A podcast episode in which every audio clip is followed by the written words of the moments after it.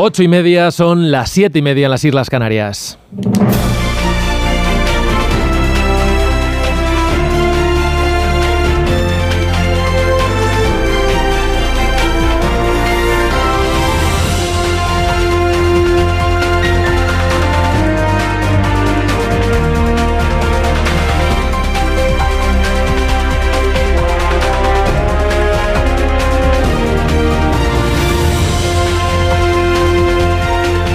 Desde las 7 de la mañana les estamos contando cómo empieza este martes 2 de enero de 2024 y hasta las 12 y 20 les vamos a acompañar los demás de uno para todas las emisoras de Onda Cero.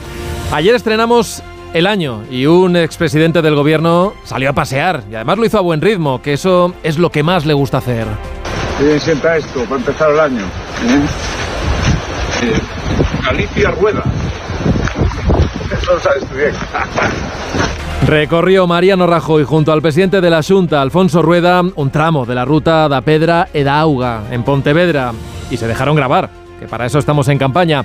Ambos hacían bromas del éxito que tuvo el vídeo del PP gallego, felicitando las Navidades con rueda al volante de un autobús que va recorriendo Galicia, saludando a propios y a extraños, y por ahí también tiene un cameo Rajoy, que parece que siempre está caminando.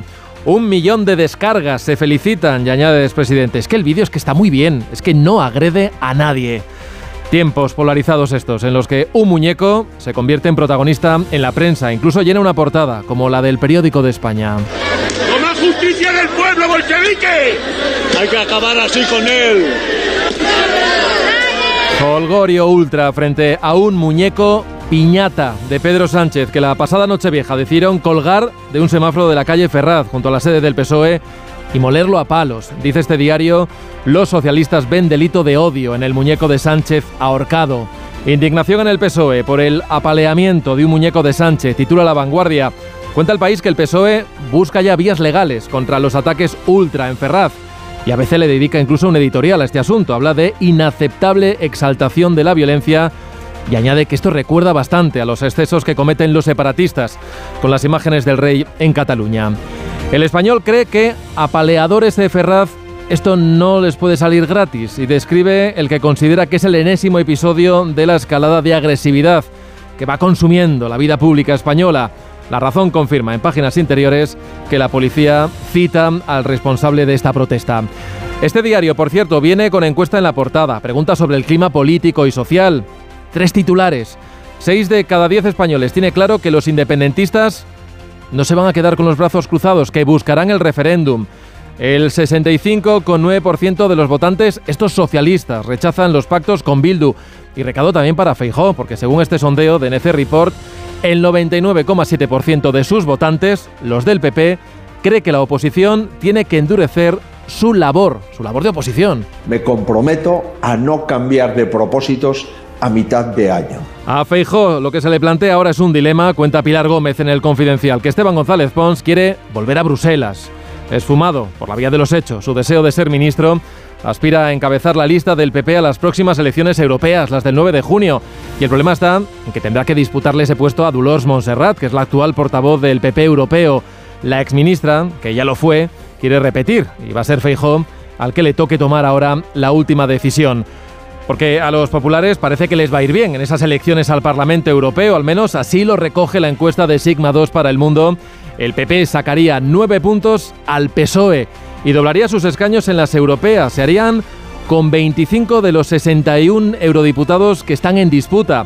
Cae el PSOE y Podemos conseguiría mantener un escaño, el de ella. Me presentaré a las primarias de Podemos para ser la candidata a las elecciones europeas. No es fácil escuchar estos días voces críticas dentro de Israel y además dentro de la esfera política en un escenario de guerra. Entrevista al país al ex primer ministro Ehud Olmer del partido centrista Kadima, el que después sucedió Netanyahu en el gobierno. Bueno, le acaba considerando acabado y fuera de sí. Le reprocha además su actitud arrogante que le impidió evitar los ataques de Hamas. Asegura que Israel debe pagar y parar sobre todo la guerra y lograr la vuelta de los rehenes y apuesta por retomar las negociaciones con la Autoridad Nacional Palestina. Es algo que el actual gobierno no contempla. Todos los diarios recogen hoy el último revés judicial que ha encajado Netanyahu. El Supremo anula una ley clave de su polémica reforma judicial aquella que provocó el verano pasado una ola de protestas sin precedentes en el país por intervencionista. Y hay fotos también en las portadas de los diarios de las cicatrices en forma de grietas en la carretera que dejó ayer esa cadena de terremotos que registró el centro y el oeste de Japón. Dice el mundo que desafían al país tras el drama de Fukushima. Japón contiene la respiración, de esta KBC. El terremoto de magnitud 7,6 obligó a activar la alerta por tsunami. Y no salieron ayer los periódicos, al menos en su edición impresa, así que hoy le dedican numerosos artículos a la reina, a la que dejará de serlo dentro de dos semanas. Margarita de Dinamarca deja paso al reinado de Federico X. Apunta el país que su estilo poco rígido es muy apreciado por los daneses. Abdica para que la corona no se resquebraje, señala desde el mundo Eduardo Álvarez, quien recuerda que hasta la fecha la monarquía mantiene allí, en aquel país, un respaldo cercano al 75%. En la razón también se detienen en que el príncipe heredero llega al trono envuelto en los rumores de infidelidades a su esposa. La última renuncia en la corona danesa se remonta a 1523. Y sobre el concierto de Año Nuevo de la Orquesta Filarmónica de Viena, titula La Vanguardia, una derrota de la inteligencia artificial y dos oportunidades perdidas.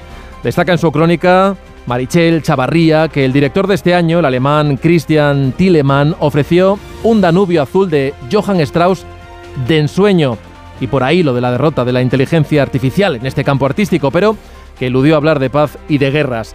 Hasta 2025 no se decidirá si ha llegado ya el momento para que el concierto lo pueda dirigir una mujer, porque el año que viene lo volverá a hacer un hombre. Lo hará Ricardo Muti y será la sexta vez que se ponga al frente de este concierto de Año Nuevo. Y en la crónica del país elogian además la realización de este concierto, dicen que por ofrecer un sinfín de detalles musicales, por ejemplo, la presencia femenina, ahí sí en la orquesta, con muchos primeros planos de una arpista y también de las celebridades que se hicieron presentes en el Musikverein de Viena.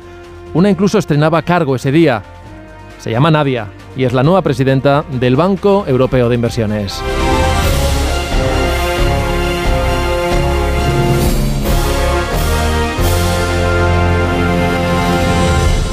8 y 37, 7 y 37 en Canarias y es tiempo ya para la tertulia y voy a empezar a saludar a los compañeros. Pilar Velasco, ¿qué tal? Buenos días. ¿Qué tal? Muy buenos días y hoy sí, feliz año. Hoy toca, hoy toca. Hoy lo discutía yo que hasta cuándo, pero bueno, es la primera vez y estamos a 2 de enero, así que hay que ser muy, muy, en fin, muy pesimista para no desear el buen año a, todo el mundo. David Jiménez, ¿qué tal? ¿Qué tal? Buenos días. Eh, me encanta que estemos en el único día de enero en el que nos hacemos la pregunta de, oye, ¿hasta cuándo se, puede no, hoy toca. el Hoy toca. Es que lo del 1 es como que no empieza de verdad, ¿no? Hay mucha gente que lleva ese día de, pereza. Este eh, año, además, ayer celebrábamos que empezaba el año y empieza literalmente al día siguiente a las 6 de la mañana cuando suena el despertador.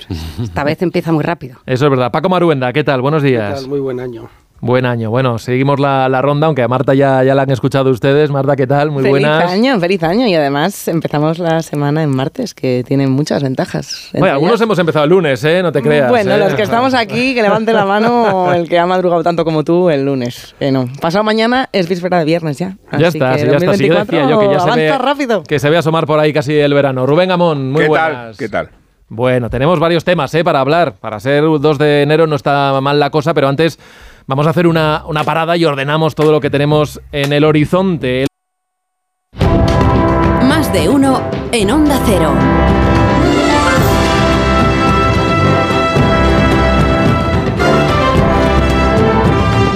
17 minutos nos separan de las 9 de la mañana, de las 8 en Canarias y en Tertulia estamos aquí más de uno con Pilar Velasco, con Paco Maruenda, con David Jiménez, con Marta García ayer y con Rubén Amón.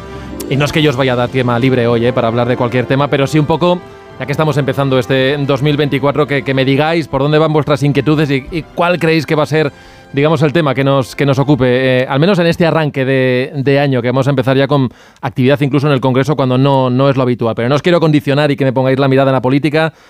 Eh, David, ¿por dónde empezamos? Pues mira, yo no es por ser cenizo, ¿eh? pero recuerdo pocos años que empiecen con tan malas perspectivas como 2024. Eh, y, ya lo siento, feliz, año, feliz año. queridos oyentes. Eh, año. Pero, pero realmente, y has, y has, dicho que no lo ubiquemos todo en el plano de la política, pero es difícil sustraerse de las Eh, las elecciones, por ejemplo, que se van a celebrar en Estados Unidos en, noviembre, las elecciones presidenciales que parece que van a ser, o todo apunta que van a ser una repetición de las de 2020, un nuevo enfrentamiento entre Joe Biden y Donald Trump, en el que Donald Trump tiene mm, bastantes posibilidades, según las encuestas, de eh, ganar. Y esto ya no solo sería digamos, evidentemente muy importante para el futuro de la democracia en Estados Unidos, sino que también tendría unas repercusiones muy importantes a escala global y pienso fundamentalmente en la guerra de Ucrania. Eh, sabemos que Trump ya ha declarado que él pondría fin a la guerra de Ucrania y abocaría a los ucranianos a negociar una paz eh, bastante desfavorable a, ellos. Eh, y esto me parece solo una de las, de las posibles consecuencias del, del, devenir de esas elecciones en Estados Unidos. Todo esto dentro de un contexto en el que creo que la posibilidad de cuatro años más de Joe Biden no ilusiona a nadie, yo creo que ni, ni a él mismo. ¿no? Pero luego de ahí también podemos salir pues, eh, en el mismo Oriente Próximo. ¿no? Has comentado el último revés judicial de Netanyahu, pero también si nos fijamos en el futuro de la guerra de Gaza, yo no veo ningún horizonte en el que el enorme coste humano que, estamos, que hemos visto a finales de 2023 y seguiremos viendo a principios de 2024 eh, vaya a acabar en algo parecido a una estabilidad nueva en la región o a una nueva seguridad para los ciudadanos de, de, de las distintas partes del, del, conflicto. Solo veo una continuidad de, del dolor humano y del sufrimiento sin que realmente vayamos a, a, a, una nueva estabilidad futura. ¿no? Y si no acabo de hundir los ánimos de, la audiencia sí. con esto, tampoco veo que la política española vaya a mejorar. Yo, yo veo un horizonte de progresivo encanallamiento eh, y de progresivos choques entre los poderes a medida que la amnistía siga avanzando o siga quemando etapas en su, en su devenir legislativo. Y, y no sé si también queréis que os hable pues de, yo sí, sé, apocalipsis, llegada de alienígenas ¿no? o eh, algo así. Háblanos del apocalipsis. Sí, yo creo que las, las naves del planeta sí? Thor ya se están acercando a la Vía Láctea, ¿no? Para no, pues mira, ahí, a, a, ver, de la salud bien. La... No, me parece muy interesante una cosa y es que eh, el eh, Kiko Llaneras, con su escrúpulo estadístico y análisis de los hechos tal como son, por encima de las percepciones, hacía un balance del año eh, que concluía todo lo contrario de lo que sostiene David, no respecto a, a estos puntos en concreto, sí, sí. sino sobre el grado de prosperidad de la humanidad respecto a todos los indicadores que nos hablan mucho más de lo que hemos avanzado respecto a lo que hemos retrocedido y los indicadores tienen que ver con la alfabetización, con el desarrollo de la inteligencia artificial en su lado positivo, con la percepción de una desigualdad que es mucho mayor, tal como la vemos, de la que realmente existe cuando ha disminuido de los datos que conciernen al progreso de los derechos de las mujeres en muchos países. Eh, el mundo tiende a evolucionar de verdad y no solo por ser adanistas ni entusiastas o por sostener las teorías de Pinker con, con mucho entusiasmo, sino porque si distanciamos el el calor de la actualidad cotidiana y las polémicas específicas respecto a la, a, la corriente de fondo, eh, en realidad eh, 2023 ha sido un magnífico año.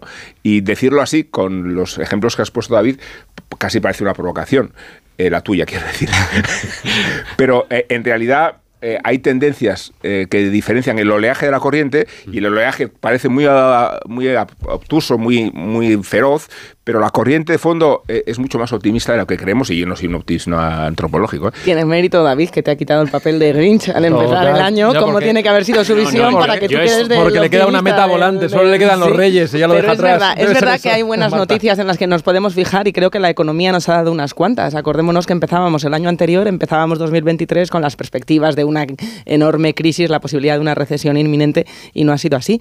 Es verdad que en el último tramo del año que ya terminó eh, empezó a moderarse el crecimiento, pero es que acordémonos que hace un año de lo que estábamos hablando es de cuánto mmm, caeríamos y ahora lo que estamos en un escenario en el que se prevén, eh, bueno, pues es, veremos a ver qué pasa en Alemania, si, si, si la economía europea sigue tirando o no, pero la crisis energética, los desafíos que planteaba la invasión de Ucrania con Rusia eh, han frenado, la gasolina estaba bajando el precio, ¿quién nos lo iba a decir? Hace un año hemos empezado uh -huh. con bajadas de precio de la gasolina eh, y, y, bueno, van a venir los fondos europeos, esperemos que se gestionen bien porque también es una esperanza en, en, lo económico, que a ver, con permiso de la inflación, sobre todo la de los alimentos, yo creo que también hay que celebrar que tenemos a una economía española que ha aguantado el tiro en el último año. Paco, ¿cómo lo ves tú? Bueno, yo soy eh, mitad mitad, como es normal, ¿no? Es un horizonte lleno de enormes incertidumbres, Putin se va a quedar todo el, territorio de Ucrania que le dé la gana, ya está. Es decir, yo lo dije el primer día, eh, pues que era una guerra que Putin iba a ganar, aunque me repugne, me parezca mal, etcétera, etcétera. Y eso se consagró el día que solemnemente anunció que se integraba en el territorio de la Santa Madre Rusia.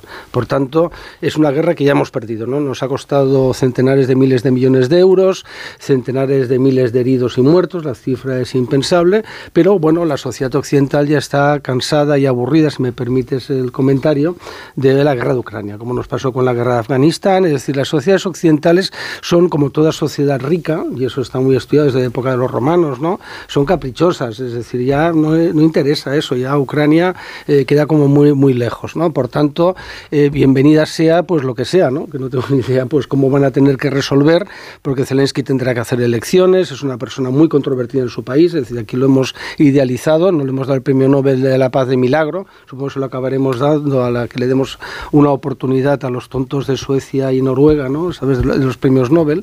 Y tendremos, bueno, pues a Zelensky, que en algún momento pues caerá, ¿sabes? Desde cuando los ucranianos vean de que se han quedado sin el Donbass, se han quedado toda, sin toda la franja, que Crimea jamás volverá a ser ucraniana, ¿no? Desgraciadamente, pero oye, aquí no estamos para hacer de hooligans, ¿no? Sino para intentar analizar con más o menos acierto lo que está pasando. Luego tenemos eh, una sociedad europea en decadencia, mi modesta opinión, pero estamos muy contentos, ¿no? Porque somos muy ricos y como toda persona rica, ¿sabes? Los nuevos ricos de San Francisco, de Oklahoma, ¿sabes? En la época del petróleo, eh, pues que creían que todo lo podían hasta que se arruinaban. ¿no? Pues estamos, en mi modesta opinión también, en ese punto. No pintamos nada en el mundo, Europa no pinta nada, creer que pintamos algo es una, de un optimismo, vamos, absolutamente impresionante, ¿no? Porque, porque no se ponen de acuerdo, es decir, porque ante cualquier conflicto, Alemania, Francia, Italia, tal, es la frase aquella que desgraciadamente no es mía, no soy tan listo como, como Kissinger, ¿no? Eh, que cuando hay que llamar a Rusia se pone el secretario del PECUS, o luego el presidente de Rusia, en este caso Putin, llamas a China, se pone Xi Jinping, y llamas a Europa y se pone Charles Michel, se pone Ursula von der Leyen, se pone Pedro Sánchez o el que le sucede ahora el belga, ¿no? que pinta lo mismo que mi perra Lolita. pero bueno, somos una sociedad muy, muy autocomplaciente. Y luego la economía. La economía es un desastre, vamos, es que explicámoslo. Es decir, claro, estamos en, en, en un, un, momento de un endeudamiento impresionante, ¿no? es espectacular, pero vamos, somos felices, porque es verdad que la gente pues sale, consume, es feliz, no, no se destruye empleo, tenemos sueldos, es decir, bueno, ganamos un poquito menos, pero no nos quedamos sin trabajo, ¿no? Hasta que esto, pues eh, ojalá yo me equivoque y no suceda, hasta que todo esto nos estalle en los morros, ¿no? Porque claro, una deuda pública europea, porque mira, la crisis anterior de 2008, tan, tan famosa y tan de, tan triste recuerdo y que tanto daño hizo, tuvo una ventaja. Primera, eh, que la izquierda mediática estaba a en contra del gobierno, primero em, de una forma de masacre absoluta de Rajoy, que era malvado, que era tal, tal, y ahora la izquierda mediática, es la más poderosa de este país, está a favor del gobierno, está a favor del sanchismo, ¿no? Porque como todo el mundo es sanchista, entonces por eso eh, vamos a ver cómo evoluciona este año para concluir eh, la economía. Yo no soy tan optimista, ojalá, porque nos va a todos ellos la situación, porque el nivel de endeudamiento en algún momento, tú cuando vas al banco y te van dando pasta y, y digas, oye, ¿qué, raro, ¿no? Con tu pareja, bien, no paran de darnos pasta, ¿no? ¿Y esto cuándo se va a acabar? Pues llega un momento, y ya lo sabes, que se acaba. Hace mucho ya que no voy al banco, la verdad. Pero bueno, Pilar, no sé cómo. Yo estaba pensando, igual no es tan fácil, Paco, que den, que den tanto crédito. Cada vez menos. Cada vez menos, ¿verdad? A ver, yo estoy en el, yo estoy en la bancada también de los, no sé si pesimistas, pero con el respeto a, 2000, a 2024. Estamos además físicamente alineados. No lo ven los oyentes, pero hay tres en un lado y dos en otro. Efectivamente. Pero qué dos, Miguel, ¿eh? luego desempatas. yo, yo estoy aquí de, el equilibrio, voto de, voto de calidad. Decía que, que, esta semana que he podido, he tenido la suerte de poder descansar y, desconectar un poco de la política nacional y leer más prensa internacional, el, el, susto ha sido casi mayor, ¿no? Yo creo que lo mejor que nos podría pasar dentro de seis, ocho, nueve meses es que si las portadas de los periódicos y nuestras tertulias siguen protagonizando o siguen siendo protagonistas la política nacional, los presupuestos generales que se habrán aprobado, la ley de amnistía, el enfrentamiento de PSOE, habremos tenido una, una suerte tremenda, ¿no? El poder seguir dedicándonos a lo local y a nuestro querido enfrentamiento político. Porque es verdad que lo de fuera, eh, lo de fuera pinta raro. Yo sí le doy importancia a, las elecciones en Estados Unidos y, a las europeas del próximo mayo Porque si Trump gana las primarias, se puede cobrar todos los errores que, que ha cometido Joe Biden en la, en la última legislatura y la abstención puede ser eh, bueno el golpe mortal del, de la posible siguiente legislatura demócrata. Eh, con la, el añadido de que sería mucho más difícil visualizar cómo salimos de ese bucle, porque cuando ganó Trump la última vez en el año 2020, eh, sabíamos que un fuerte enfrentamiento y defensa de la democracia nos permitía eh, darle respuesta a lo que supuso el trumpismo, ¿no? Eh, lo que supuso también Bolsonaro, que sí está inhabilitado en Brasil durante ocho años, pero Trump, Trump no está inhabilitado y con lo cual, aunque le condenaran, se puede presentar a las siguientes elecciones. y las elecciones europeas tienen también su riesgo, porque parece posible que la extrema derecha gane una fuerte representación en Europa y eso significa que una extrema derecha regresiva, excluyente, insolidaria, eh, que rechaza la inmigración que tanto que tanta falta nos hace en Europa, eh, se impondría ¿no? en, las, en, el sistema y en las instituciones europeas con lo, con lo que eso supone. ¿no? Eh, así que, ya, no sé, contando luego lo de China y demás. Es que además creo que me has convencido. Te he convencido, ¿no? y dejarme poner otro apunte de la economía. y dejarme poner otro apunte de la economía. es que último apunte, miedo, último apunte económico. Fíjate, es que los datos económicos que están bien en lo macro, en Estados Unidos el empleo está estupendo, en España tenemos buenos datos, en Europa también, pero aún así parece que no funcionan. Y aún así los niveles de desigualdad son muy fuertes. En España hablamos de un 20% de gente que le cuesta mucho llegar a fin de mes y en Estados Unidos, que yo acabo de volver de ahí, la desigualdad y la pobreza cada vez es más violenta y más evidente. Cada vez se queda más gente fuera del sistema de bienestar. Con lo cual, permitidme seguir teniendo un ah, tremendo respeto por 2020 con el optimismo de que siempre se puede hacer algo. A mí siempre lo que me llama la atención es cuando hablamos de todo lo que nos jugamos ¿no? en las elecciones europeas y, y más después de lo importantes que han sido eh, con la pandemia, ¿no? los fondos Next Generation también la poca participación que tiene, ¿no? Porque lo seguimos viendo como algo muy lejano, esto de las instituciones europeas. Creo que las últimas comicios que hubo, la participación se quedó en el 50% y veníamos de, elecciones en las que ni siquiera llegábamos al 50%, se quedaban en el cuarenta y tantos. Es decir, estamos insistiendo mucho en que pueda haber una, un cambio ¿no? en, en la correlación de fuerzas. Ahí los partidos conservadores llevan gobernando mucho tiempo ¿no? en, en, Europa. Después están, digamos, los socialdemócratas, los liberales están ahí y se viene hablando y se viene hablando mucho de qué va a pasar, ¿no? Con los partidos de, ultraderecha, pero, por algo será, ¿no? Que nos queda lejos. por algo será, o pensamos de que los votantes cuando no votan lo que, nos gusta es que se equivocan. Eso vale para España también, ¿eh? Sí, sí, no, desde luego, no, no, ya si te lo digo totalmente, con un gobierno de coalición, pero si quieres entramos en ello, ¿no? No, no, quiero Apoyado decir que, hay muchas razones más allá que las racionales que explican que vota la gente. La incoherencia de este gobierno pero bueno, este es un gobierno legal y legítimo, yo nunca lo, discutiré, todo lo que salga del Parlamento lo es, ¿no? Pero en Europa habrá que reflexionar por qué el mundo gira a la derecha, por qué echan a, la gente del grupo de pueblo en América, oye, ¿por qué les pegan patadas en el Pompis y ahora le pasará a Boric, le pasará a Petro, a AMLO, no, desgraciadamente en México? Pues por algo será, porque al final la gente cuando vive el, lo que es el comunismo ahora reconstruido y rediseñado en el populismo actual, pues se dan cuenta que es un horror que es ineficaz, que es corrupto, es decir, que muchísima gente vive a costa del Estado, es decir, lo que pasa en Argentina, centenares de miles de personas viven sin trabajar de las empresas por los sindicatos peronistas, ¿no? Claro, y entonces eh, em, decimos, Trump es malo. Bueno, a mí Trump no me gusta, lo he dicho muchas veces, me desagrada sus formas, ¿no? Pero no emprendió ninguna guerra. Es el único presidente. Hombre, intentó que no se certificara el resultado de unas elecciones que había perdido.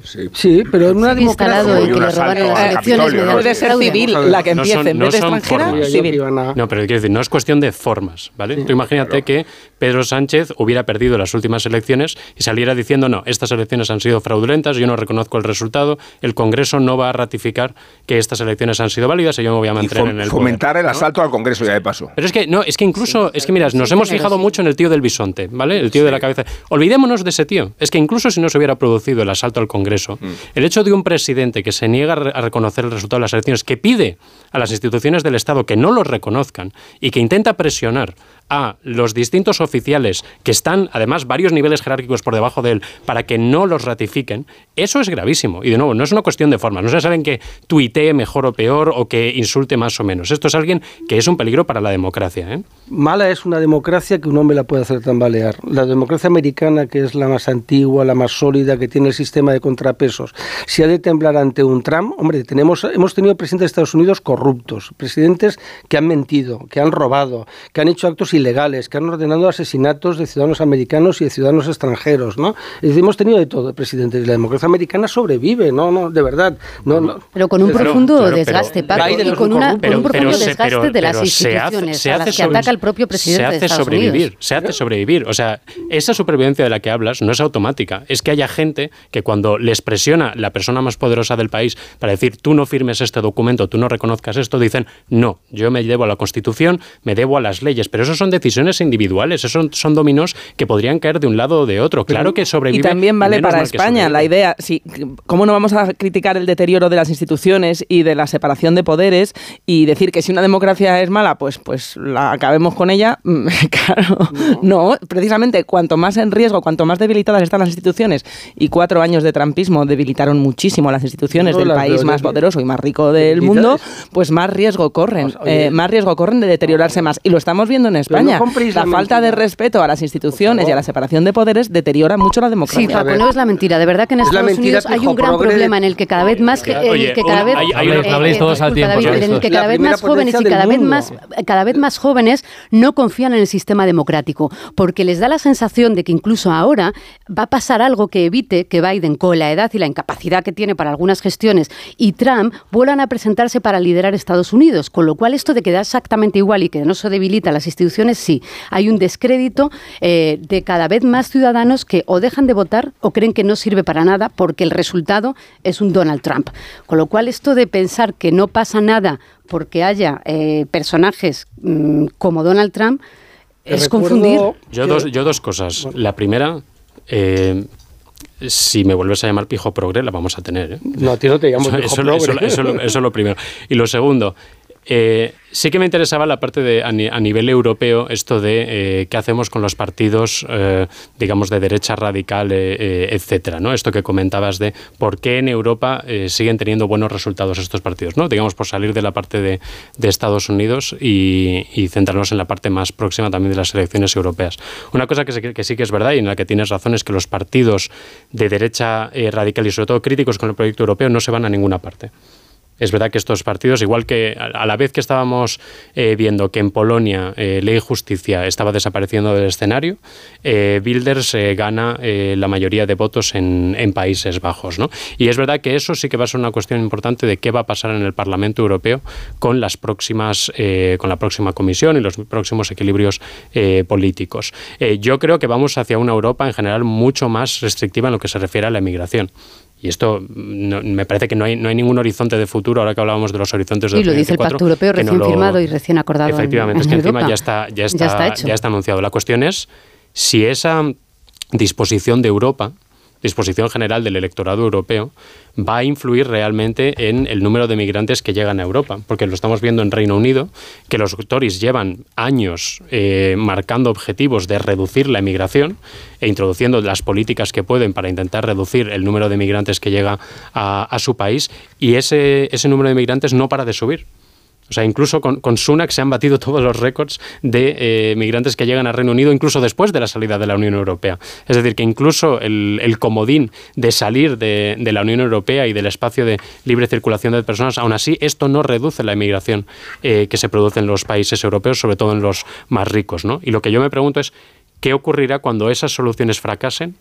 ¿Qué será lo siguiente? ¿no? ¿Hacia qué se volverán los votantes europeos? Mira, enseguida vamos a entrar en el terreno más, más doméstico y vamos a hablar de, de algo que ha ocurrido en las últimas horas que tiene como protagonista un muñeco y veremos cuánto hay de categoría o de anécdota para hablar de la situación en la que estamos en nuestra política nacional. 9 y 2, 8 y 2, enseguida estamos de vuelta. de uno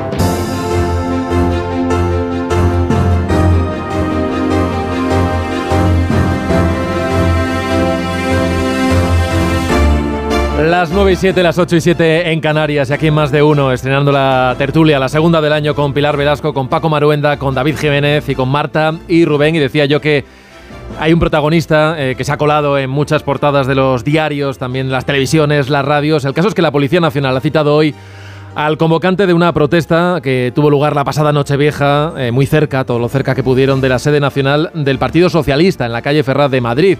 Bueno, allí se colgó eh, y se golpeó un muñeco que identificaron con Pedro Sánchez.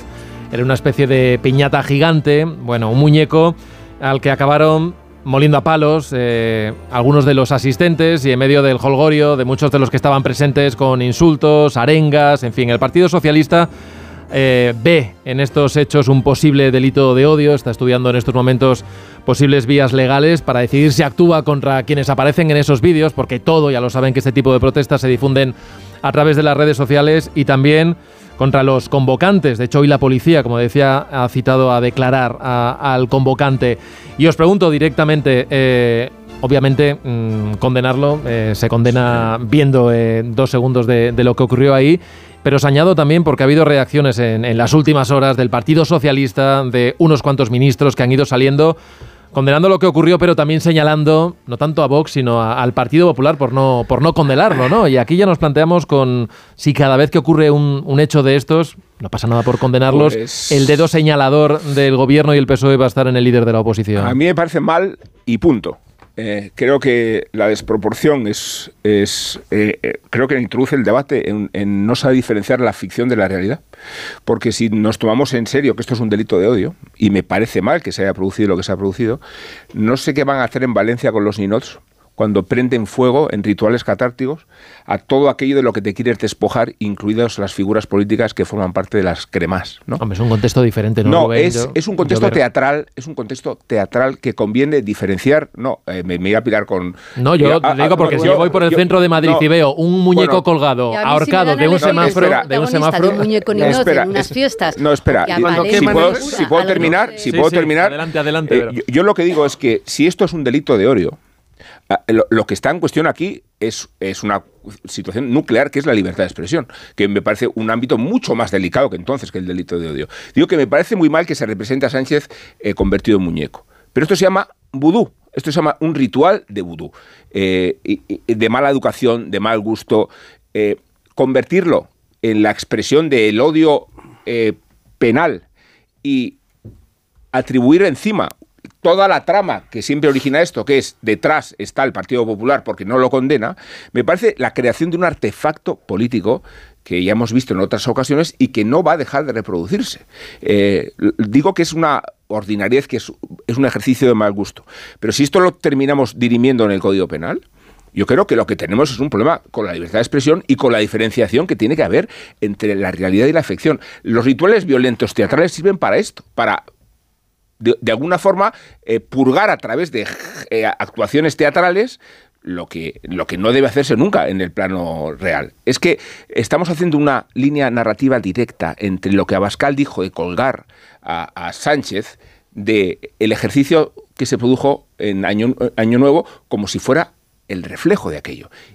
A eso me refiero. Y eso no significa ni compartir la iniciativa, ni, ni ser partidario de los salvajes que cada dos por tres se congregan en Ferraz eh, caricaturizando lo que debe ser una protesta mucho más elaborada a la amnistía. A eso me refiero. Bueno, a mí me parece asombroso que compremos la basurilla propagandística de Ferraz y de Moncloa. Me parece asombroso. El Espero que no lo digas, que no lo digas por mí, porque yo, me dedico a informar lo que han hecho los ministros del Partido Socialista, porque me, he dado por aludido, pero vamos, eh, pues directamente, Paco. Pero es una vergüenza y lo digo, insisto, ¿no? Porque claro, el 1 de octubre se quemaban retratos del rey de Rajoy. Y es delito. De, ¿sabes? Es decir, de, de Marchena, etcétera, ¿no? Hemos visto, pues, al final nada de eso es delito, queda todo ahí diluido en un mare magnum de la libertad de expresión, etcétera, ¿no? Entonces, claro, la piel tan fina que tiene Sánchez, cuando en este país han hecho scratches, ¿no? La vicepresidenta del gobierno se iban a su casa con su niña, o niño, no me acuerdo si es hijo, niño o niña, ¿no? Y no pasa, no pasa nada, ¿sabes? No pasa nada. Solo pasa cuando se le hace al Partido Socialista o a la izquierda. A mí me parece repugnante, no va con mi carácter, esto no me gustan ese tipo de cosas, me parece un horror ir allí y sobre todo porque además le hacen un gran favor a Sánchez. Es decir, Sánchez está encantado. Primero, Sánchez es el, es el político español con mayor protección, más que el rey. Es decir, tiene una cantidad de policías y de seguridad que es imposible que tenga el más mínimo riesgo de delito de odio que le puedan atacar, ¿no?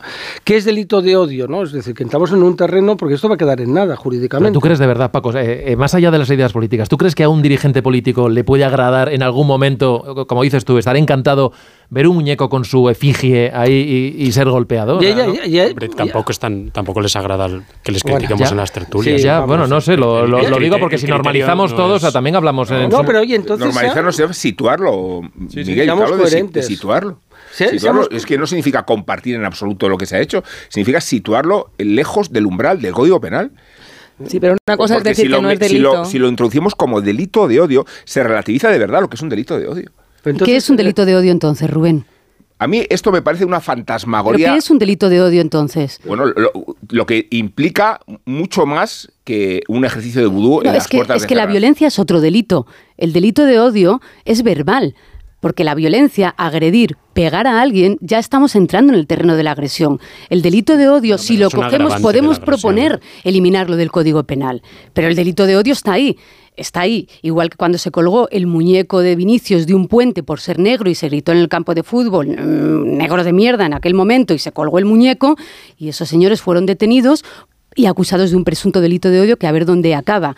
Eh, si el antisemitismo está delimitado también por la libertad de expresión. Una sociedad puede convivir o no sin el Código Penal con estas. Yo te pregunto, ser condenado si una sociedad puede convivir o no con estas situaciones sin necesidad de utilizar el Código Penal yo creo que tenemos... no. Yo creo que no. Ah, no, pues entonces tenemos un problema de pura madurez y de pura relación con la libertad de expresión. A mí que me pidas madurez, yo dejarme de limitar, eh, pedir, pedir madurez y normalizar que en manifestaciones se cuelgue, pero a Pedro Sánchez o a Cuca Gamarra. Si ah. hubiera una piñata de Cuca Gamarra apaleándola, llamándola hija de hay que ir a por él, merece la ¿eh? muerte. No, ¿Dónde lo hemos visto, Paco? El País Vasco, porque es que vuestra... En Cataluña. Bueno, y en el País Vasco es delito por otros motivos. porque además, porque además tenía un tenía un delito más agravado por el terrorismo. El 1 de octubre lo hicieron en Cataluña. El 2 de enero, tener que normalizar el rato eh, que esto es libertad de expresión y que tenemos que convivir con estas manifestaciones de odio, pues lo siento, a mí me parece que no está en el terreno de la convivencia y que la suerte que tenemos es que podemos, es que podemos condenar... ¿Está en el territorio del Código Penal? Pues mira, yo no soy juez, Rubén, pero lo que sí te digo es que hay que condenar, eh, además muy contundentemente, que cualquiera en la sede del PP, oye, que en el 11M, acordaros, el Partido Popular puso cientos de denuncias a los juzgados en toda España porque hubo reuniones, no, no te lo digo a ti, estoy recordando, haciendo memoria, porque hubo manifestaciones en la sede del PP. Llevan ya 40 días las manifestaciones en, la sede de ¿eh? Ferrat. Y más allá de eso, que a mí me parecen bien las manifestaciones y termino en la sede de Ferrat, quiero que me parecen bien, que lógicamente eh, tienen toda la legitimidad para manifestarse y criticar la composición del gobierno de Pedro Sánchez. Pero las manifestaciones de odio, en algún momento tendremos que ponerles un punto por la vía penal tenemos que condenarlas. Vamos a despenalizar. que podemos mirar el debate más allá de lo, de lo que digan los tribunales de si es o no delito de odio. Quiero decir, la gravedad que tiene este hecho para el clima político en España va más allá de lo que luego digan los jefes o de la estrategia que tenga el PSOE, que, que, que, que tiene su derecho tiene a tener una estrategia. Y a mí me parece más preocupante que el día de fin de año a las puertas de una sede de un partido se escenifique este, este nivel de, de violencia simbólica que es simbólica, Rubén, toda la razón, no tiene no sé si será delito o no, pero desde luego me parece preocupante del clima que tenemos, sobre todo viniendo de unos pocos días antes. perdona, Paco, que termino. Por eso estoy diciendo trascender ese debate, con tu permiso, y va más allá al escenario de la política. No, a mí me parece que hay otro debate, que es el nivel de polarización que tenemos ahora mismo en España. Lo ha montado Sánchez. Que acabó el pleno. Ortega Smith no es del Partido Socialista, fue quien se acercó a agredir físicamente, ya no simbólicamente, a un concejal en el en, en, eh, en Madrid.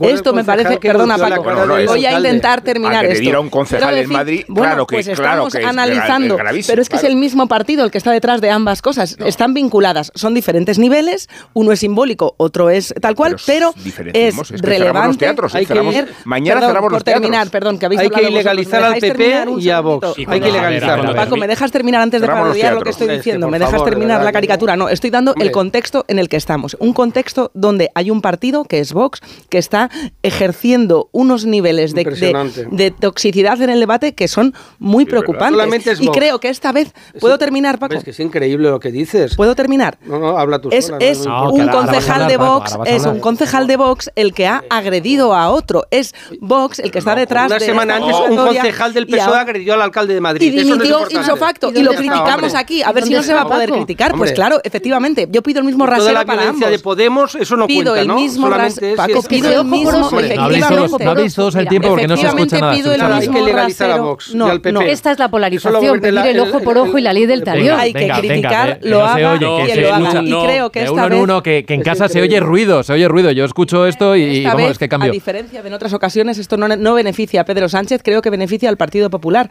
porque cuanto más excéntrica es, creo que el Partido Popular lo está haciendo bien y creo que la idea de Vox que tiene con esto, está utilizándolo precisamente para erosionar al PP, creo que Vox se equivoca porque lo que está quedando es como un partido cada vez más excéntrico, cada vez más extremista y creo que aquí el Partido Popular acierta al cuanto más se distancie mejor para mostrar que se puede ejercer oposición de otra manera. A ver, David. A mí el, el episodio del muñeco me, me provoca un rechazo visceral bastante instintivo y entiendo perfectamente la lectura antropológica que hace Rubén, ¿no? Y entiendo no solo la parte, digamos, más de una especie de carnaval bactiniano, ¿no? De, alterar el orden por un día eh, como parte de la, protesta de las clases populares, sino también que esto de quemar efigies o apalear efigies o vejar efigies de los poderosos, esto es parte del repertorio de la protesta popular desde tiempo inmemorial, vamos, en todas las, las, algaradas del siglo XIX tienes a gente quemando eh, muñecos, yo qué sé, de, de espartero. O sea, no, no, es, no es nada, desde luego, novedoso ni que, ni que esté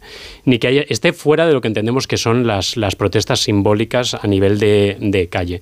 Sin embargo, es importante también lo que señalaba Miguel, ¿no? La parte en la que consideramos que estos fenómenos están controlados es cuando se produce en un contexto, ¿no? Tú decías lo de cerrar los teatros.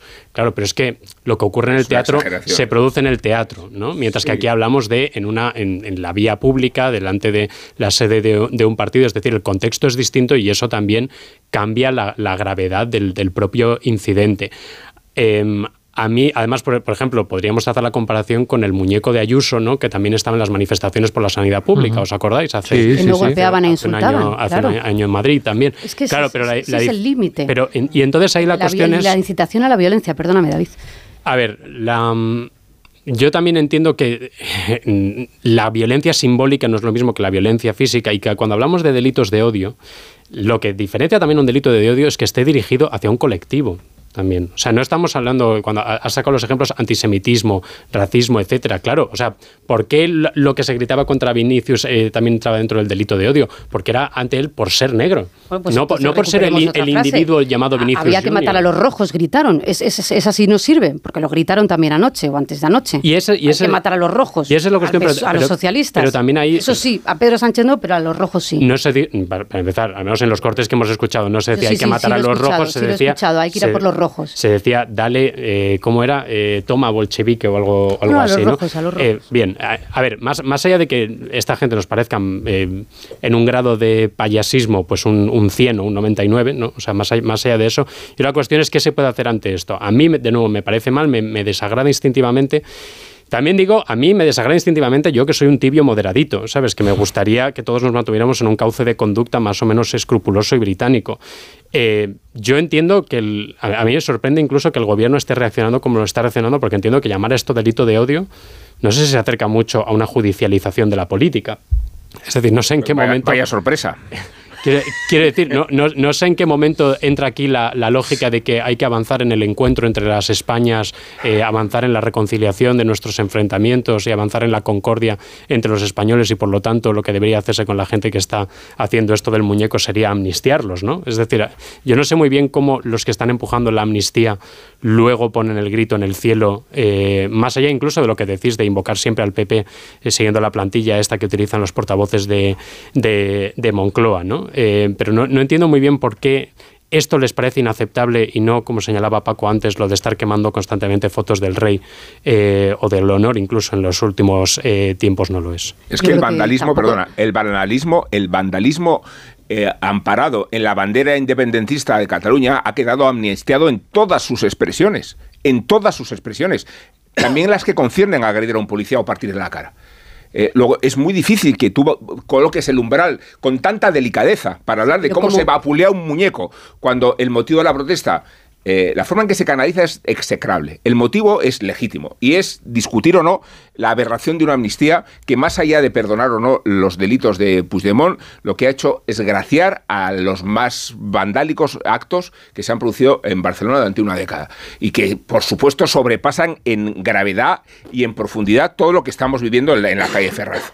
Aquí la cuestión es que si una bandera es válida para amnistiar un delito, no nos podemos escandalizar cuando suceden fenómenos folclóricos y pintorescos muy graves desde el punto de vista de la sensibilidad, pero no desde la aplicación del Código Penal, porque entonces de verdad eh, no va a haber forma de moverse. Yo digo que, el debate está donde tiene que estar, y es en esta discusión, y es en el planteamiento de cómo se corrige o no la madurez de una sociedad para eh, saber convivir con estas experiencias incómodas. Pero como esto se convierta en, que el folclore de unos cuantos está amparado por Vox y detrás está el Partido Popular que con su aquiescencia silenciosa ampara todo el proceso, de verdad, esto es un disparate. La línea roja que se está traspasando es que se está mezclando el debate político con la justificación de lo que estamos viendo en la calle en, los, en el último mes. Y entonces, como no nos gusta la ley de amnistía, como no nos gustan los eh, partidos con los que pacta el gobierno... Lo hemos visto, Pilar, y aquí lo hemos comentado también, que, que, el rechazo... No, que el rechazo a la ley de amnistía es muy mayoritario y, no, y no lo representan los que han pues salido, estos ultras que salen a la, calle a decirlo, roja está en mezclar el cómo nos va a escandalizar el que se quemen fotografías de Pedro Sánchez, que vayan las banderas de España con el agujero, que se paseen banderas franquistas sin que aquí nadie diga nada. Si total no nos gusta la investidura y los pactos de gobierno, la ley de amnistía, es que no es el terreno, no es un terreno común el de la política y del, del disenso de la política con el de la violencia que estamos viendo en la calle, porque la violencia acaba eh, permeando en la convivencia. Y si no somos conscientes todos de eso, todos los partidos, en el, cuando afecta al Partido Popular y cuando afecta al PSOE, cuando afecta a Muñeco de Sánchez y cuando afecta a Muñeco de Ayuso, estaremos permitiendo que considerar como libertad de expresión absolutamente cualquier, línea que yo creo que traspasa la, incitación de la violencia. Rubén, creo que es eh, incitación a la violencia. Quien trajo esto fue Podemos, ¿no? Es decir, yo me gustaría que recordemos la historia, fue el 15M. ¿Y Quien trajo todo esto, la violencia en las calles, el ofender a la gente, el insultar, hacer scratches, acosar, etcétera, las sedes de los partidos. Ya, Discrepo, pero en el caso de que fuera así, Paco, ¿lo justifica? Hasta ese momento no, en, el caso de que fuera así, ¿lo justifica? Bueno, luego si nos preocupan cuatro pijos mayores, dicho con todo el respeto, eh, jubilados en Ferraz, ¿no? Es decir, si al presidente del gobierno le preocupa que haya pues 100 personas jubilados, insisto, con todo el respeto, mi madre es jubilada, ¿eh? Es decir, si le genera miedo, ¿no? Claro, es que claro, no. Tengo muchos amigos jubilados. Claro, exacto. Lo, suponíamos. sí, sí, no. Si tu madre no es jubilado. Sería una cosa. Es que claro, de verdad, es que parece, a mí me parece una discusión eh, alienígena, ¿no? Es decir, primero, el odio no es delito. Tú puedes odiar y no es un delito. El, delito de odio es cuando tú tienes medios no se rige por el Código Penal, es únicamente. Bueno, por eso ya... Bueno, vale. Por eso se discuten estas cosas para que una sociedad tenga instrumentos de, análisis sin necesidad de ir a los tribunales. Pero bueno, entonces si, una democracia como la española pues se ha de tambalear porque al presidente de gobierno, que a mí me, no me gusta ni a él, ni cuando se lo hacían a Rajoy, ni a Aznar, ni cuando decían que había que fusilar a Aznar, ni cuando dibujaban a Aznar como si fuera un jefe de un campo de concentración, es que eso pasó en este país, ¿no? O cuando Pablo Iglesias, oye, es que algún día a mí me gustaría que alguien, a Pablo, le hicieran una lista de todas las barbaridades que dijo, y dijo Rejón, y dijo todo, todo, este, todo este mundo de la izquierda radical, ¿no? para que veamos, eso también era odio, ¿no? Es decir, por eso mismo, ¿no? Entonces, claro, mm, lo que no podemos es caer o no deberíamos de caer en la estrategia de Sánchez. Sánchez está encantado. Primero, Sánchez cada vez le gusta estar más fuera de España, en Europa, en América, en Oceanía, etcétera, etcétera. Cada vez le gusta, como a todos los presidentes del gobierno, en general, llega un momento que, que, les aburre que te caes en España, les aburre ir al Congreso y les gusta irse fuera. Pero con lo que le ha costado la investidura, Paco, de verdad, ¿me lo dices? no, hombre, pero es no conocerle. Es que a mí me, ese carácter heroico que le damos a Sánchez, ¿no? Y yo como apoyé a Sánchez cuando todo el mundo le, criticaba y le atacaba en el PSOE, pues me divierte mucho más el tema, ¿no? Hombre, es que Sánchez dónde tenía que ir. Es decir, claro, es que decimos a veces cosas que es muy heroico, que es resistente Sánchez. No, no, es que ¿dónde va a estar mejor que en la Moncloa, con ese palacio viviendo y con utilizando aviones, helicópteros y siendo presidente del gobierno? Que alguien me lo cuente. Digo, porque cuando se dice, oye, mm, Rajoy es registrador de la propiedad y volvió al registro.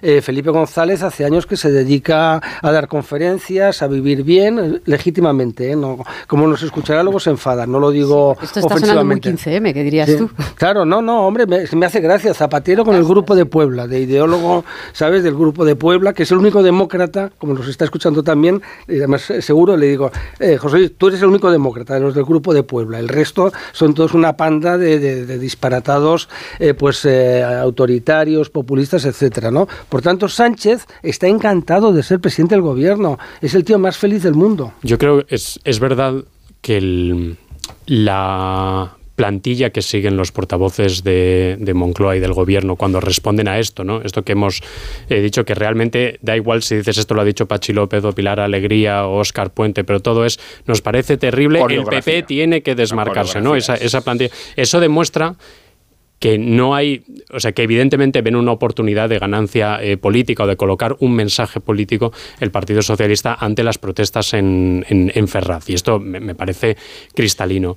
Eh, yo creo que aquí hay- podemos asignar responsabilidad en todos los sitios, ¿no? Es decir, a mí me parece que es evidente que el gobierno tiene una responsabilidad en el nivel de polarización en el que estamos en España y que todos estamos denunciando. O sea, sabían que la amnistía iba a generar este clima social. No había manera humana de que no generara este clima social y este tipo de, de protestas y aún así lo hicieron por su propio interés, no por el interés Esto del- ya estaba antes del, 23 de julio, ¿eh, David, por puntualizar. Las Sí, el que, te vote, el, que estaban te delante vote, del- el que te vote chapote, eh, los insultos a Sánchez vienen de antes las- de la las ley de protestas amnistía. delante de Ferraz estaban antes Ese de la caso de concreto no, pero te puedo dar una lista. Es un caso concreto del que estamos hablando. No, estamos hablando, has hablado del clima y el clima estaba antes del 23. No estamos- no estamos el infinitamente más- es previo. No estamos infinitamente más eh, cabreados ahora mismo y no hay un, un rechazo muchísimo mayor ahora después de la, la amnistía que antes del 23 ¿Cuánto hay de de la amnistía y cuánto de frustración? Porque igual ahí también hay un Yo debate. estoy muy frustrado por la amnistía. por no gobernar por parte No, de la derecha. Uno, Tú uno- estarás uno- frustrado por uno una cosa perfectamente. ¿Qué tiene que ver con la derecha? La amnistía, ¿qué uno- tiene que ver con la Yo derecha? les ¿Pero oigo, ¿Qué ya no- tiene que ver con la amnistía la derecha? Yo, yo ya no les oigo protestar por la ley de amnistía. pero no, no, no, no. Aquí lo, lo sencillo es caricaturizar la protesta, la amnistía, amalgamándonos con los folclóricos que van eh, con la con a rezar el rosario a, a la vera de Ferraz. podemos O sea, es que analizar es- a quién es beneficia esa coreografía eh, Bueno, yo en digo, yo de digo que, y yo creo que, en la contra de lo que manipulación dice el y gobierno tergiversación, perdona, la manipulación y la tergiversación pasa por identificar la protesta honda, profunda, elaborada de la amnistía, recordando sus propias palabras con este folclore eh, ultraderechista y ridículo. Por eso creo Porque- que Vox está aquí deteriorando mucho eh, eh, sus posibilidades de pintar algo en el futuro. Creo que eh, por más que el gobierno se intente mm, amalgamar a Feijó con esto que está haciendo Vox, creo que, que- que es tan excéntrico, es tan lamentable lo que, lo que estamos viendo, instigado por Vox, que, que, claro, al final deja la única oposición posible en, en la que está haciendo el PP. Por más que las encuestas digan que los españoles dicen que el Partido Popular debería endurecer su oposición, dudo mucho que a lo que se refieran sea espectáculos como el que vimos la noche del 31 en Ferraz. Bueno, vamos a hacer, aprovechando que han dado los pitos a las nueve y media, de las Meloni. ocho y media en Canarias, vamos a hacer una, una parada y enseguida vamos analizando todo lo que tenemos por delante. Fíjense que de una protesta, una protesta como la que ocurrió en esta noche vieja, nos ha dado tiempo para situar cuáles son los argumentos en este inicio del año. Venga, enseguida estamos de vuelta. Más de uno en Onda Cero. Te lo Más de uno en Onda Cero.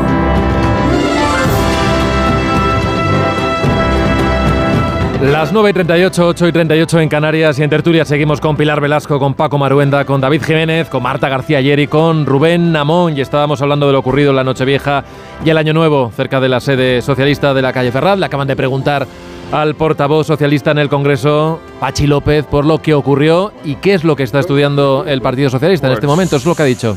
Claro, cuando uno está permanentemente diciendo que Pedro Sánchez es un traidor, que es un tirano, que es un dictador, que rompe España, que gobierna con terroristas, luego se encuentra con que algunos de sus seguidores reaccionan de la forma en que vimos que reaccionan en, en- en Ferraz el otro día. Es decir, son discursos que alimentan ese odio, esa rabia. Bueno, también ha hablado de las hipérboles en la que parece que está instalada la política y también ha señalado lo que espera el Partido Socialista de otros, decía hasta ahora. Crítica política toda la que queramos. Eh, estar en contra de los planteamientos del otro con toda la contundencia que queramos. Pero esa hipérbole permanente, esa sobreactuación, ese deshumanizar al adversario político, ese considerar al adversario político como el enemigo, debiera determinar. Bueno, eso es lo que decía Pachi López hace unos minutos en, televisión española. Quería introducir un elemento más porque creo que hemos abordado también en esto de, demonizar eh, al adversario. Eh, en las últimas horas, a través de las redes sociales, el propio Santiago Abascal eh, ha dirigido directamente las críticas, Paco, a, al líder de la oposición también. El Partido Popular lo que ha hecho es decir que no van a entrar en las provocaciones porque eh, el, adversario en este caso es Pedro Sánchez y no van a entrar a estos argumentos, pero viene diciendo eh, el líder de, Vox que todas las críticas que se están virtiendo de situarles en el extremo, pues que eh, en este caso Feijó también es responsable. ¿Qué, crees que hay detrás? ¿Qué estrategia está jugando o, o, qué doble juego está jugando en este caso el líder, el líder de Vox? No olvides de que mm, Abascal y mucho de la gente que le rodea viene del PP y lo que quieren es ocupar el espacio del PP como en su momento lo quiso también ocupar Albert Rivera, es decir, es una batalla por el poder, como también pasó en el PSOE con Podemos y Pablo Iglesias, y como seguirá pasando, son guerras políticas y es normal, me parece disparatado, porque eh, ¿qué, es, eh, ¿qué es Vox? ¿no? Vox es un, eh, es un partido popular, lo que sería la, la, derecha sin complejos, ¿no? es decir, la derecha que no soporta las autonomías, que está harta de que el fenómeno migratorio, como está pasando en Alemania, en Austria, etcétera, Schulz, por ejemplo, que es un tío del PP, de la derecha más casposa, ¿no? que es socialdemócrata, perdón, que fallo, ha sido un lapsus, ¿no? También quiere establecer controles migratorios. Y en toda Europa hay todo un movimiento. Ellos se fijan en Meloni, Fíjate Meloni, Meloni es un fenómeno muy interesante, era denostada, los periódicos españoles la tenían una fascista, una tía joven que no tenía ni idea, etcétera. Hoy es la primera ministra más popular de Italia y ha dado un vuelco y resulta que no era una fascista, ¿no? es que era es la derecha patriótica. Entonces, claro, en esa línea Abascal no va a parar, ¿no? Yo creo que se equivoca en atacar y atacar y atacar y atacar al PP. Yo diría el algo pasa, ¿no? Cuando vemos, por un lado, Pache López diciendo que el PP es demasiado complaciente con, con las protestas y Abascal dice que, que, el PP estigmatiza demasiado las, las protestas y, culpa demasiado a Vox, ¿no? Eh, y creo que señalan, pues, precisamente la posición eh, central que ahora mismo tiene el, el eh, y el Partido Popular, digo, como partido más, más votado y además en, en, una perspectiva electoral, como señalaban las encuestas que, que habéis citado al comienzo del programa, eh, en alza, también de cara a las europeas. Otra cosa es que no, eh, que queden muy lejos eh, unas futuras elecciones generales. Es verdad también, si miramos el fenómeno más amplio, Vox lleva tiempo en una situación bastante complicada. y no creo que en ninguno de sus movimientos recientes podamos abstraerlo de esa situación. han perdido muchos apoyos electorales. Em, en las últimas elecciones generales. Ha habido problemas dentro de la propia estructura del partido, dentro de la propia cúpula, y creo que hay una cuestión básica de estrategia.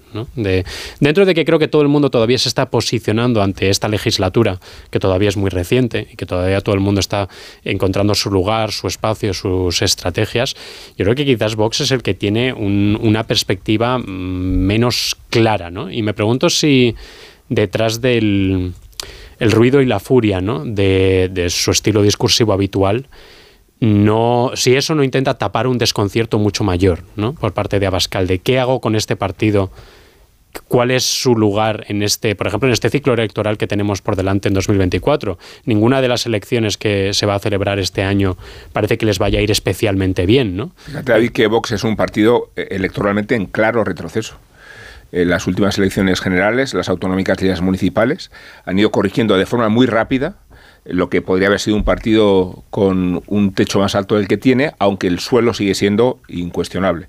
Eh, y yo creo que es un partido que se va a consolidar en el Parlamento con muchos menos diputados, mm. pero que va a seguir siendo el principal aliado de Pedro Sánchez, tanto por cómo corrompe la lógica parlamentaria de Núñez Feijóo, como porque Santiago Abascal siempre está ahí cuando lo necesita Sánchez, radicalizando y disparatando el debate. Y porque además yo creo que ha, decidido identificarse con un movimiento antisistema, que lo vimos en la celebración de la Constitución el pasado 6 de diciembre, cuando se negó a asistir a los actos institucionales, igual que hace la derecha y la izquierda soberanistas, ¿no? Eh, en esa forma de decir no somos el sistema, estamos fuera del sistema. Y, esa posición fuera del sistema, que se manifiesta en todas las extravagancias y en los peores eh, comportamientos, el de Ortega Smith forma parte de ellos, creo que convierte a Vox en el perfecto aliado de Pedro Sánchez. Eh, de, esa forma, Núñez Feijóo nunca va a conseguir desquitarse de esa sombra y de esa perversión y va a ser muy difícil que es, eh, Núñez Feijóo consiga mayorías fuera de ese ámbito de influencia política. Pero ¿no crees que de alguna manera sí puede salir, eh, llegando al extremo al que están llegando, cada cada vez más, más extravagante, efectivamente, y cada vez más peligroso a la vez, porque están ya, eh, bueno, pues, pues, pues teniendo actitudes eh, violentas, como vimos en, en, el Pleno en Madrid, eh, eso también puede favorecer a Feijóo si el PP lo sabe gestionar bien, si lo aprovechan para distanciarse sin tapujos y para, y para recordar Pero que eso, la manera eso de Marta, la romper política- acuerdos municipales y autonómicos. Porque si no se hace eso, o sea, si vas a seguir Está- conviviendo y coexistiendo con ellos, eh, o sea, marca las distancias, pero ¿cómo las marcas? Estoy de acuerdo que, que tiene un reto enorme por delante, pero que mm, si no es distanciándose de Vox, eh, eso significa, no, el PP si no eso va a así, poder. De, de eso no me consta que hayan hablado en ningún momento de, de- ¿por qué? de revisar lo- los Pero pactos por- que hay en, ¿por qué el las PP comunidades tiene autónomas. que romper con Vox? En Valencia están muy contentos los ciudadanos, en Murcia, en Castilla y León, es decir, no pasa nada, salvo el país y Contreras y estos que se dedican a decir las políticas de cancelaciones y tal, porque en algún pueblo deciden que no quieren recibir propaganda, revistas de propaganda independentista catalana. Entonces eso es una catástrofe, qué escándalo, ¿no? Vox contra la libertad de expresión, no, no, no quieren recibir revistas pancatalanistas, ¿no? Por tanto, en el escenario este, mira, en la transición, una cosa llamó mucho la atención, porque no lo vivisteis, pero yo lo recuerdo, es que no había ultraderecha.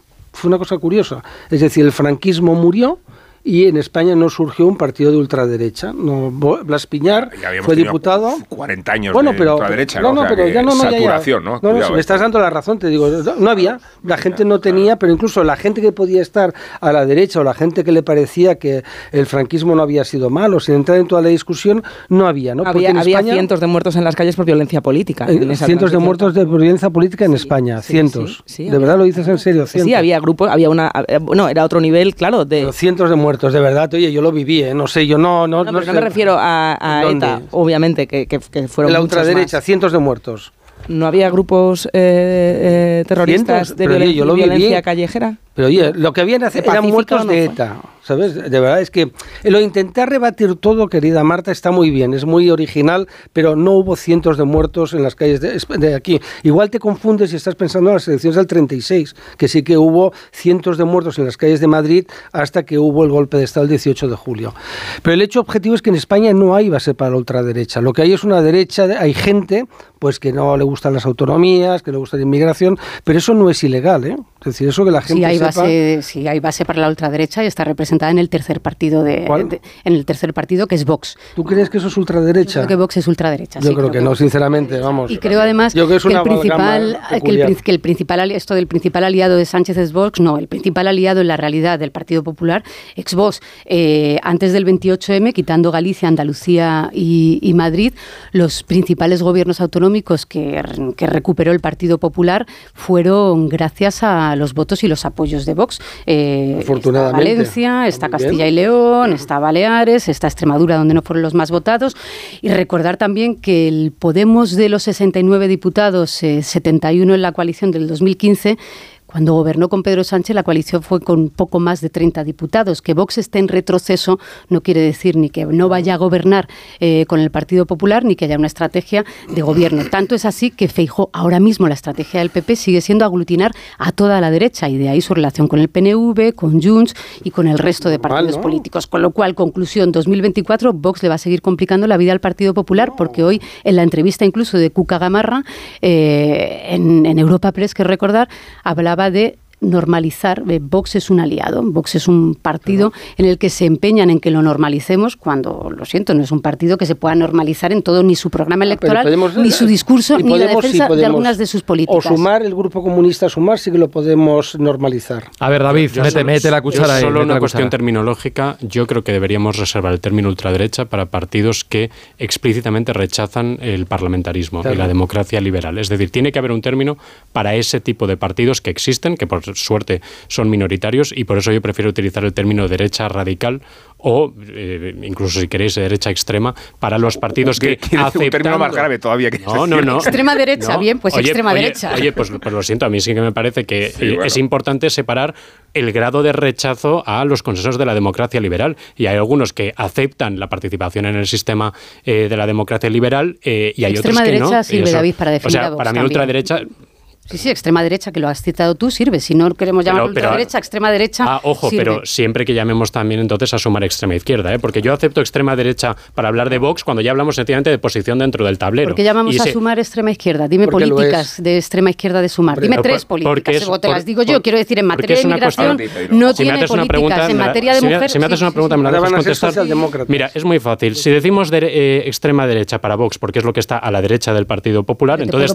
tiene todo el de sentido. extrema, deja que de definan lo extremo. interrumpirme cuando te Venga, estoy venga. respondiendo. Venga. Eh, entonces tiene todo el sentido del mundo decir extrema izquierda para sumar en vez de este sintagma incomprensible. ¿Por qué se dice extrema derecha sumar? Porque tiene que ser trasladado a políticas extremas. David. incomprensible decir izquierda a la izquierda. Estoy hablando del problema de los sintagmas que utilizamos para hablar de dónde se ubican. O me vas a decir que sumar está a la derecha del Te voy Partido a decir Socialista. que las políticas contra la inmigración, contra las mujeres de Vox son extremas y te diré que no encuentro políticas Dime de una sumar política contra que la mujer de vulneren los Vox. derechos humanos. Dime una política contra la mujer de Vox. Hombre, quitar, quitar Venga. los departamentos, quitar las instituciones de defensa de la mujer, Eso quitar es. las Pero- instituciones que defienden. Bueno, este eh, debate y nos va- os tengo que interrumpir porque además. Querer prohibir el a ver, a ver, a aborto, ver. por ejemplo. Venga, que el, que el debate desde la- nos, da para, nos da para muchas tertulias, pero es que tengo aquí a Ignacio Rodríguez Burgos, que viene a hablarnos. ¿Qué tal, Ignacio? Hola, ¿qué tal? Muy buenos días. De los titulares de- del dinero, de las cosas de comer y de la economía en este arranque de año. Pues mira, el arranque del año, la bolsa estrena ejercicio vestida de verde, de verde beneficios.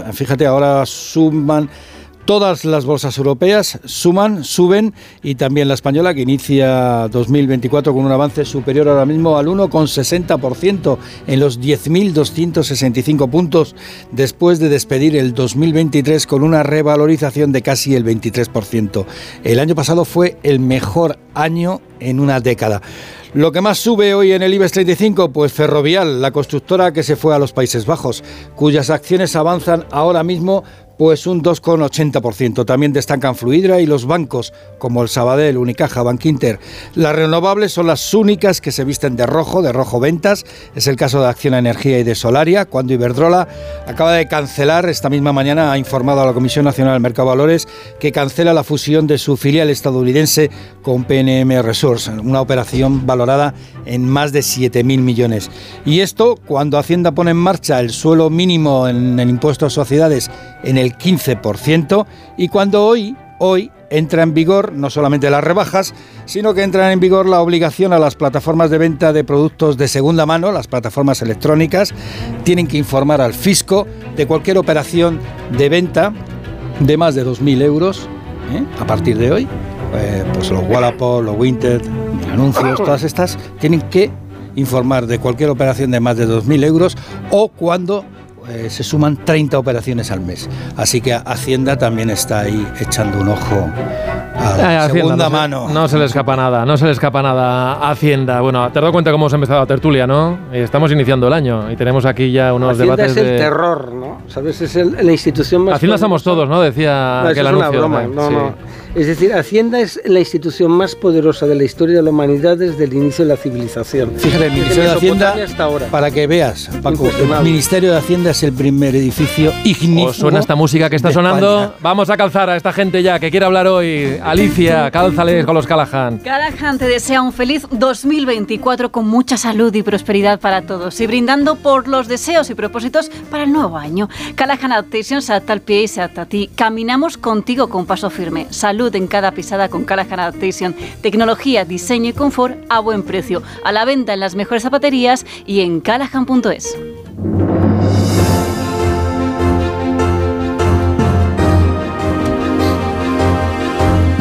Bueno, pues hasta aquí. Nos queda mucho curso, ¿eh? Nos queda mucho año. Aquí ha habido un debate interesante y todo lo que tiene que venir ahora. Se me han quedado muchos temas en el tintero, pero bueno, para eso está el Sina mañana, ¿no? Que creo que va a pasar revista. ¿Viene?